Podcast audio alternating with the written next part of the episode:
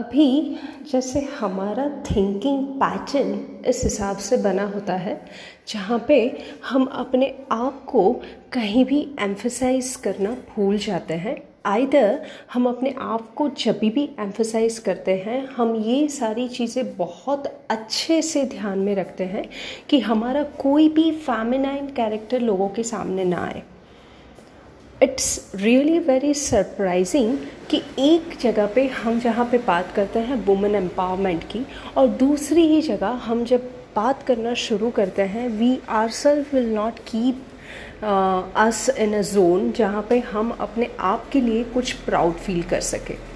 हम हमेशा ये चीज़ महसूस करते हैं, हम हमेशा ये चीज़ फील करते हैं कि बीइंग अ वुमन हम हाउस वाइफ तो नहीं ही रह सकते।